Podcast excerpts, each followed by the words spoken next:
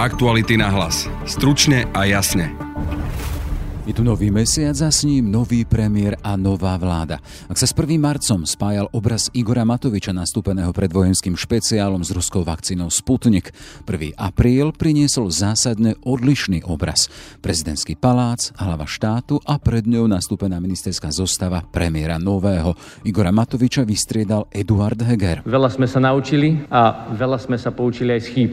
Verím, že budeme stabilná a dôverujúca si vláda. Je veľmi dôležité, dôležité, aby obrazy nezhôd v minulosti boli postupne prekryté novým obrazom spolupráce, rešpektu a pokoja. V tomto smere verejnosť veľa očakáva predovšetkým od vás, vážený pán premiér. Nepochybujem, že aj vy sám ste si toho vedomí. Sám najlepšie viete, že právomoci premiéra a jeho zodpovednosť sú neprenosné a teda, že najväčšia ťarcha je na vás. Politolog v tomto vyjadrení hlavy štátu číta požiadavku autonómnosti premiéra Michal Cirner. Aby jednoducho nebol nejakým spôsobom e, po vláde podriadený Igorovi Matovičovi, aby robil rozhodnutia sám e, za seba a nie jedným očkom poškuľoval vedľa na ministra financí Igora Matoviča, ktorý je jeho stranickým šéfom. S Michalom Círnerom sa pozrieme na šance tejto vlády a v poslednej časti podcastu vám sprostredkujeme obraz týchto hodín, keď Slovensko aj napriek pandemickým opatreniam cestuje na sviatky za najbližšími. Kam cestujete? Na Oravu. A máte nejaké povolenie? Áno, však ja pracujem v zahraničí a pracujem. A nebojíte sa, že ohrozíte svojich blízkych? Nakoľko budem v karanténe, tak určite nie. Je štvrtok, 1. apríl, moje meno je Jaroslav Barborák. Naše podcasty vznikajú vďaka vašej finančnej podpore. Môžete nás podporiť cez službu Actuality Plus už od 99 centov za týždeň alebo od 3,60 za mesiac. Všetky možnosti nájdete na webe Actuality.sk lomka plus. Prezidentka Slovenskej republiky Zuzana Čaputová podľa článku 102 odsek 1 písmeno G a článku 110 odsek 1 Ústavy Slovenskej republiky vymenúva pána Eduarda Hegera za predsedu vlády Slovenskej republiky. Potom, ako si tieto slova v prezidentskom paláci vypočul nový prvý muž úradu vlády a následne zložil sľub a potvrdil ho svojim podpisom, Slovensko dostalo svoju 15. podnovembrovú vládu. Vládu, ktorú však zrodil rozkol na pôdorise tejto koalície. Ešte pred mesiacom, 1. marca, sme boli svedkami obrazu, ako vtedajší premiér Igor Matovič vítal ruskú vakcínu Sputnik. 1. apríl prináša obrazy nové, Eduarda Hegera ako premiéra, Igora Matoviča jeho vicepremiéra a ministra financií a ďalšieho z radu vice, Richarda Sulíka. Sokovia, ktorí podmienovali svoje zotrvanie vo vláde odchodom toho druhého, sa aktuálne bez odchodu ocitli ako kolegovia s novým premiérom.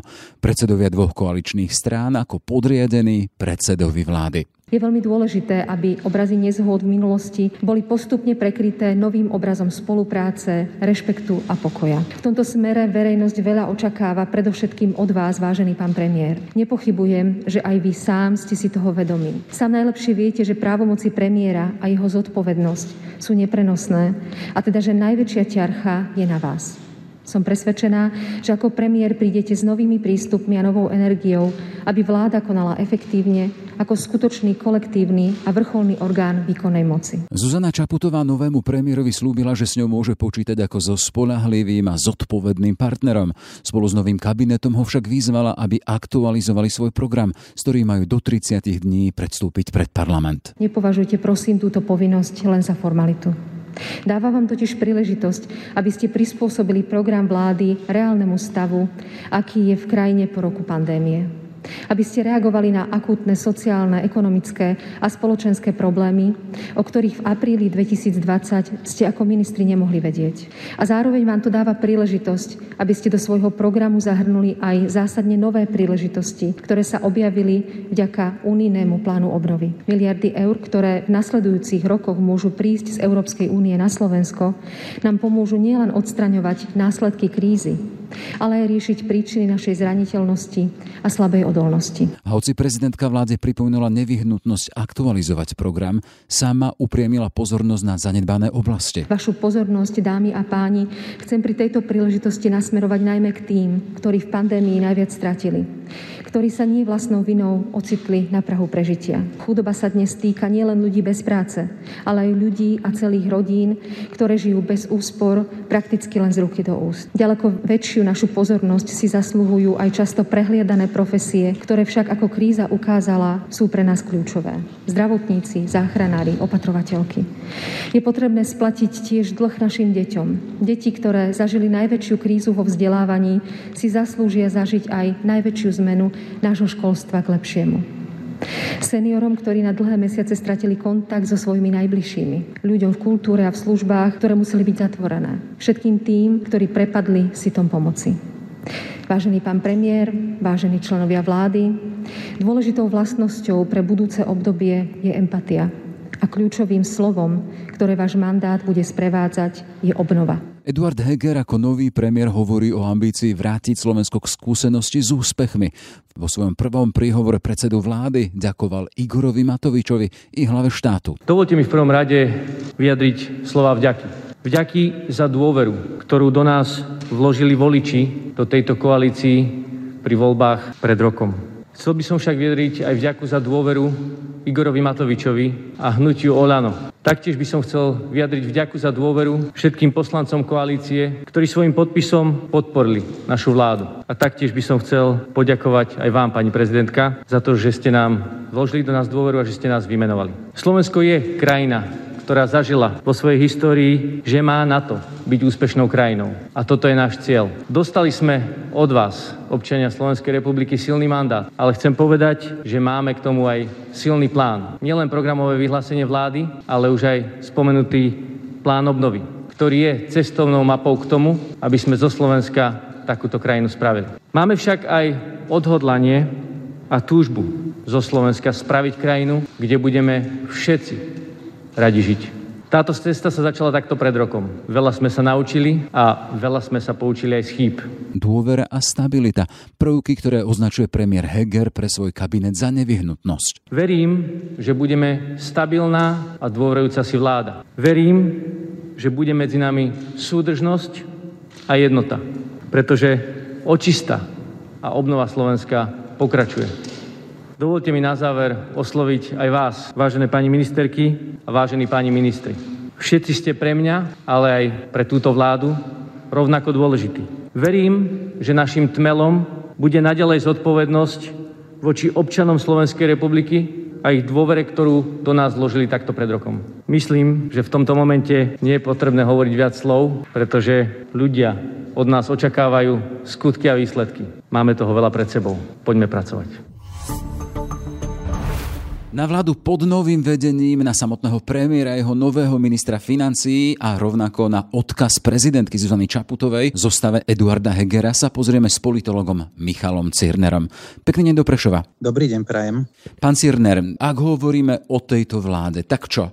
Máme hovoriť o vláde novej, či o staronovej, alebo najvystiežnejšie bude hovoriť o akejsi rekonštruovanej vláde s novým premiérom? Z formálneho alebo z legislatívneho hľadiska ide o novú vládu, ale z politologického hľadiska si môžeme dovoliť tvrdenie, že ide o vládu staronovú, pretože v nej dochádza iba k výmene premiéra, v úvodzovkách iba k výmene premiéra a mali by byť v nej dvaja noví ministri s tým, že bývalý premiér pán Matovič eh, sa ocitne na poste terejšieho premiéra pána Hegera na ministerstve financií, ale drvivá väčšina ministerských postov je obsadená tými istými osobami za tie isté politické strany, z tej istej vládnej koalície, ako sa kreovala po parlamentných voľbách v roku 2020. Takže je to veľmi podobný scenár, ako sa udial v roku 2018, keď eh, pána Fica nahradil Peter Pellegrini. My tu dnes máme 1. apríl a tým teda nesmerujem to, o čo sa hovorí o 1. apríli, ale chcem upozorniť na to, že je to presne mesiac od tej rozbuškovej tlačovej konferencie na Košickom letisku, eh, kde dnes už tedajší premiér Igor Matovič vítal rúskú vakcínu Sputnik. Po nej sme tu mali mesiac politických turbulencií a búrok a dnes, po tom mesiaci, výzvu prekryť obrazy minulosti charakterizované v slovníku prezidentky nezhodami, prekryť ich obrazom spolupráce, rešpektu a pokoja. To citujem. Vidíte v novom premiérovi Eduardovi Hegerovi záruky toho, že bude tým umelcom, ktorý to dokáže premalovať, keď hovoríme o tých obrazoch, premalovať obraz nezhôd na obraz spolupráce, rešpektu a pokoja? Ja si myslím, že sa o to vládna koalícia pokúsi a aj počas vládnej krízy to meno pána Hegera zaznievalo, že bol by on práve tým človekom, ktorý by bol človekom kompromisu, ktorý by bol tým moderátorom tých prípadných konfliktov, že je to človek, ktorý konflikty nevyvoláva, ale skôr ich tlmi a za to krátko, krát, jeho krátke pôsobenie v politike za niekoľko rokov, lebo prakticky on je vo vrchovolovej politike iba od roku 2016, tak e, má renomé vlastne človeka koncensuálneho, s ktorým sa dá výjsť a s ktorým vychádzajú aj oponenti zo súčasnej opozície, takže má predpoklady na to, aby tú vládu moderoval a manažoval lepšie ako Anigor Matovič. To jeho okolie oceňuje práve na ňom fakt, že vie pokojne moderovať situácie, že je rozvážny. Jeden z kolegov ho označil za mierotvorcu. Chcem sa len spýtať, či to bude stačiť na takých členov toho jeho nového kabinetu, ako je Igor Matovič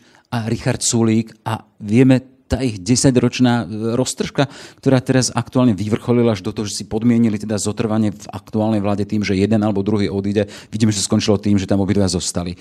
Otázka, bude to stačiť, to mierotvorcovstvo Eduarda Hegera na týchto dvoch rozbušníkov? To je veľmi dobrá otázka a teraz je predčasné na ňu odpovedať, by som povedal, ale v každom prípade Môžem povedať len toľko, že táto koalícia je ver, veľmi heterogénna. Je to koalícia, ktorá je široká, sú v nej štyri politické strany alebo hnutia.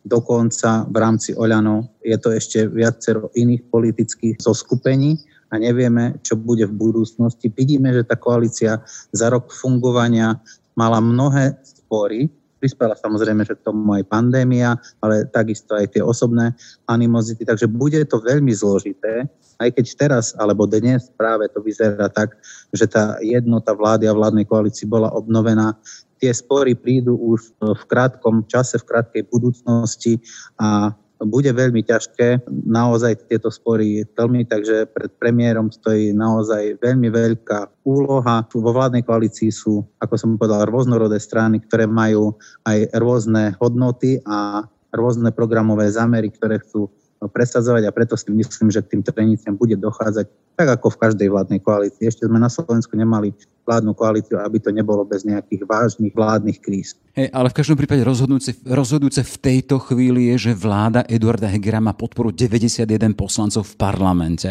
že má dôveru prezidentky, ktorá ju dnes vymenovala a vymenovala jeho vládu a slovami premiéra, že sa chcú poučiť z minulosti. Vidíte v tomto tie základy pre stabilitu. Je to dobrý začiatok? Je to dobrý reštart, lebo to už nie je začiatok. Oni začali v roku 2020 a mali si dobre zapnúť ten prvý gombik na košeli, ako sa hovorí. A zapli si ho zle, pretože aj napriek tej ťažkej situácii, ktorá tu je, tá pandemická situácia, mohlo to, tá komunikácia vlády, tie vnútorné, vnútrokoaličné procesy vzájomnej komunikácie mohli byť nastavené lepšie a neboli. Tak Takže ja verím, že sa poučia, ale nemyslím si, že to bude jednoduché a spory budú určite pokračovať. E, skôr by som povedal, že nejakí bookmakeri alebo politickí analytici ani nepredpokladajú, že táto vláda vydrží do e, riadnych volieb, ktoré majú byť v roku 2024. Ale uvidíme, čo sa bude diať, keď v podstate tá pandémia ustúpi a keď e, na povrch vlastne vyplávajú iné veci, pretože Slovensko potrebuje reformy, Slovensko potrebuje vlastne zmenu. A tieto strany neboli pri moci cca 10 ročie, možno aj dlhšie, prakticky od roku 2012 tu vládol smer sám alebo v koalícii, ale bez tých strán, ktoré sú dnes pri moci. Takže oni majú veľmi veľa v podstate dôvodov držať spolu a presadzovať svoje záujmy, akékoľvek záujmy, či už sú to nejaké lobistické záujmy, alebo naozaj presadzovať uh, svoj program ale nemajú už tak veľa času, pretože ten čas vlastne sa im kráti. Minulý si jeden rok vládnutia, e, nie, nielen vlastnou vinou, ale aj vlastnou vinou. Ako čítate tie slova dnešné prezidentky smerom k novému premiérovi Eduardovi Hegerovi, e, ktorá mu povedala, sám viete, že právomoci premiéra a jeho zodpovednosť sú neprenosné? Tak podľa mňa naražala na to, aby ten premiér bol autonómny, aby jednoducho nebol nejakým spôsobom vo vláde podriedený Igorovi Matovičovi, aby robil rozhodnutia sám za seba a nie jedným očkom poškuľoval vedľa na ministra financí Igora Matoviča, ktorý je jeho stranickým šéfom v hnutí Oľano.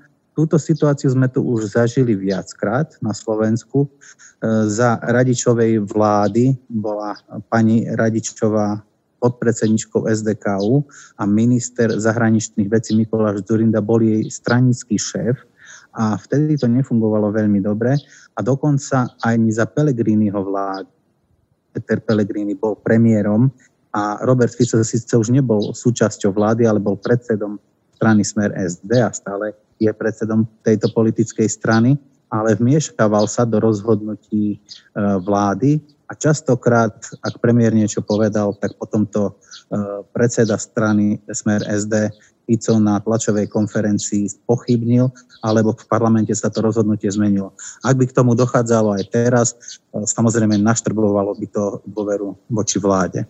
Ak by tomu dochádzalo aj teraz, pýtam sa vás ako pozorovateľa aktuálnej politickej situácie, scény a jednotlivých jej aktérov, predpokladáte to, že Eduard Heger bude ako si na šnúrkach svojho ministra financií, toho, kto drží tú štátnu kasu? To neviem, ale tých rozhovorov, ktoré teraz pán Heger poskytol, je zrejme, že má veľmi dobrý vzťah s pánom Matovičom, že ho podporuje a vždy ho podporoval aj, aj počas toho e, roka vo vláde, vždy za ním stál, ak boli nejaké vyjadrenia a pán bývalý premiér Matovič bol kritizovaný za svoju komunikáciu, za svoje manažovanie krízy a tak ďalej a tak ďalej, tak e, pán Heger sa ho vždy zastal, ale na druhej strane toto sa stalo aj Petrovi Pellegrinimu, že ten človek vlastne s tým úradom, s tou funkciou rastie, má veľmi veľkú zodpovednosť, predsa len je to tretia najvyššia ústavná funkcia, má v rukách naozaj tú reálnu výkonnú moc. V podstate môžeme povedať, že z politologického hľadiska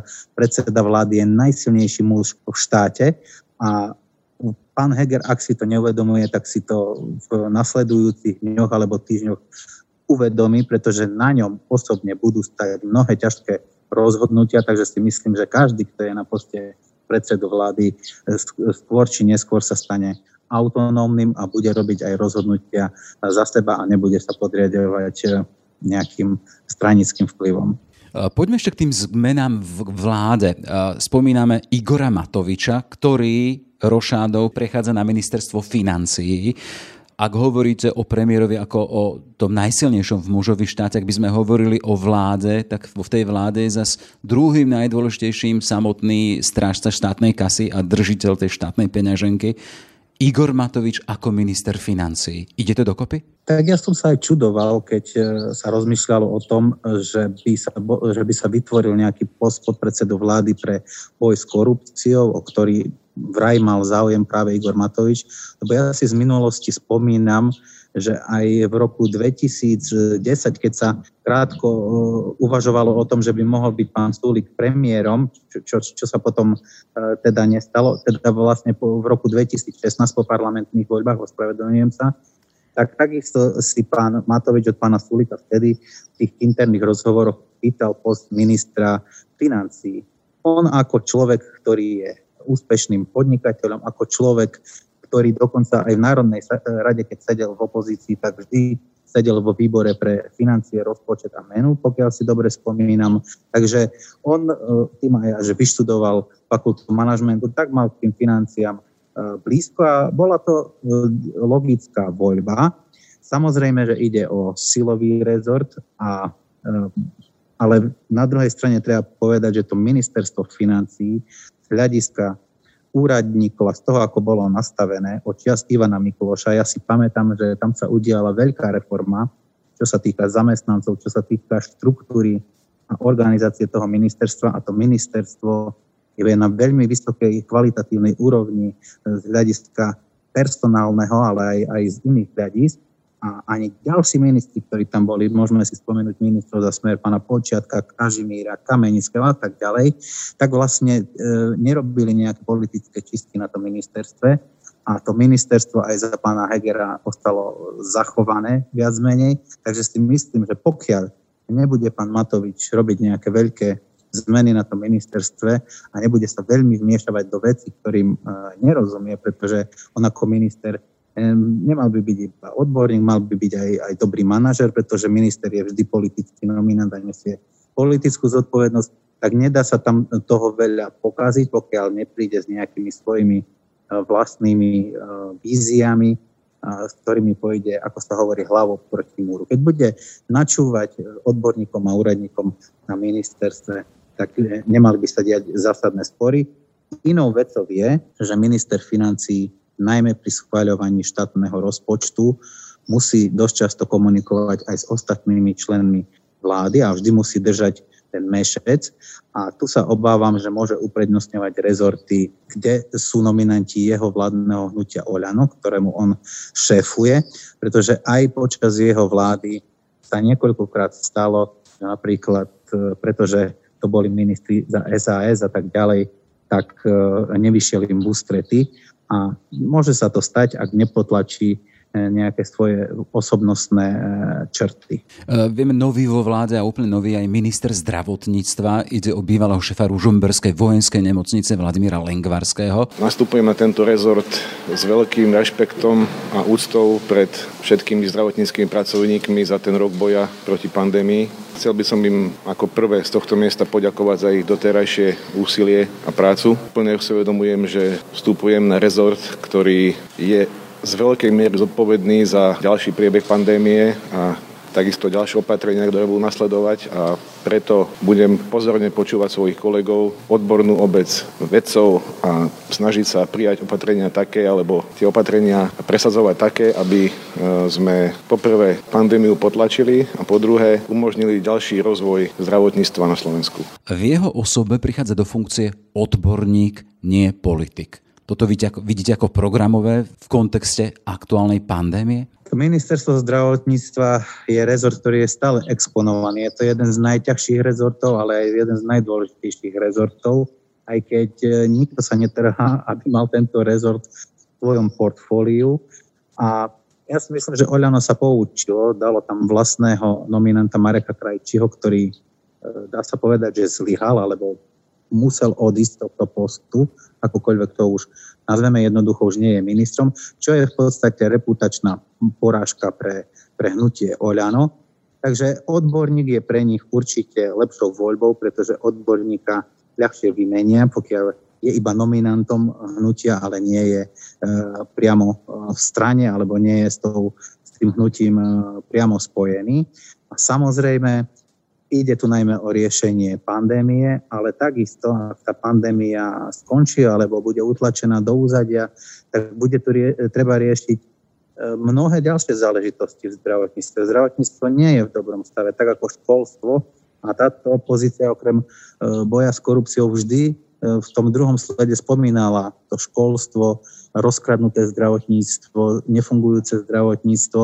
A vlastne v tom by sa mali ukázať. A si myslím, že e, snažili sa vybrať človeka, ktorý, ktorý má skúsenosti so zdravotníctvom a ktorý by mohol zvládnuť nielen tú krízu, ale aj priniesť nejaké systémové zmeny do zdravotníctva, ale to sa uvidí v budúcnosti, pretože e, na post ministra zdravotníctva nastupuje človek, ktorý je nepolitikom a v politike okrem v podstate životopisu, e, ktorý ukazuje váš naozaj úspešný životný príbeh, že ste dokázali manažovať a e, realizovať sa v iných oblastiach, tak politike to nemusí platiť. Vy hovoríte pri tejto vláde o akomsi reštarte. Ako charakterizuje takýto reštart menovanie a zotrvanie vo funkcii vicepremiéra Štefana Holeho za stranu Sme rodina, s ktorým sa spájajú hlavne prívlastky papalašizmus. Tak dokonca som dnes e, zaznamenal takú informáciu, že cez parlament, cez pozmeňovací návrh práve poslanca Svrčeka zo Sme rodina dôjde vlastne k tomu, že podpredseda vlády Holi dostane vlastný úrad, čiže de facto svoje vlastné ministerstvo, pretože to sa môže volať úrad pre podpredsedu vlády pre legislatívu, ale de facto to bude ministerstvo. Takže dostane e, pán Holi ešte e, väčšiu suitu úradníkov a kancelárií, aby teda posilnil svoju pozíciu. No a treba povedať, že toto, je, e, toto sú politické rozhodnutia. Ak tu bola vládna kríza, tak sa krútila okolo troch politických strán, SAS a za ľudí na jednej strane a hnutia Oľano na strane druhej. A Smerodina stála vždy bokom a tvrdila, že nemá nejaké personálne požiadavky a preto sa na týchto nominantov ani nestiahalo, aj keď sám pán Krajňák teda podal demisiu, ale to je, to je úplne iný príbeh. Takže ja si osobne myslím, že ak by v tej vládnej kríze niekto nastolil požiadavku výmeny pána Holého, tak by možno ešte tá vládna kríza dodnes pokračovala, alebo vláda by už vôbec neexistovala, bola by buď menšinová, alebo by sme smerovali predčasným voľbám. Treba to brať aj z toho hľadiska, že Smerodina je druhou najväčšou stranou vládnej koalície, má pevné pozície z toho pohľadu, že má stabilný poslanecký klub a e, dokážu presadiť veľmi veľa zo svojich požiadaviek. Nakoniec oni využili tú vládnu krízu na to, aby nepresadzovali svoje personálne požiadavky voči iným partnerom, ale aby presadzovali svoj program, že oni nastavili tie požiadavky, ktoré museli koaliční partnery schváliť. Toľko teda Michal Cirner, politolog Prešovskej univerzity. Všetko dobré, nech sa vám darí. Ďakujem pekne, do počutia. A aký bude ďalší postup? Nová vláda má 30 dní na to, aby sa postavila pred parlament a vypýtala si od neho dôveru.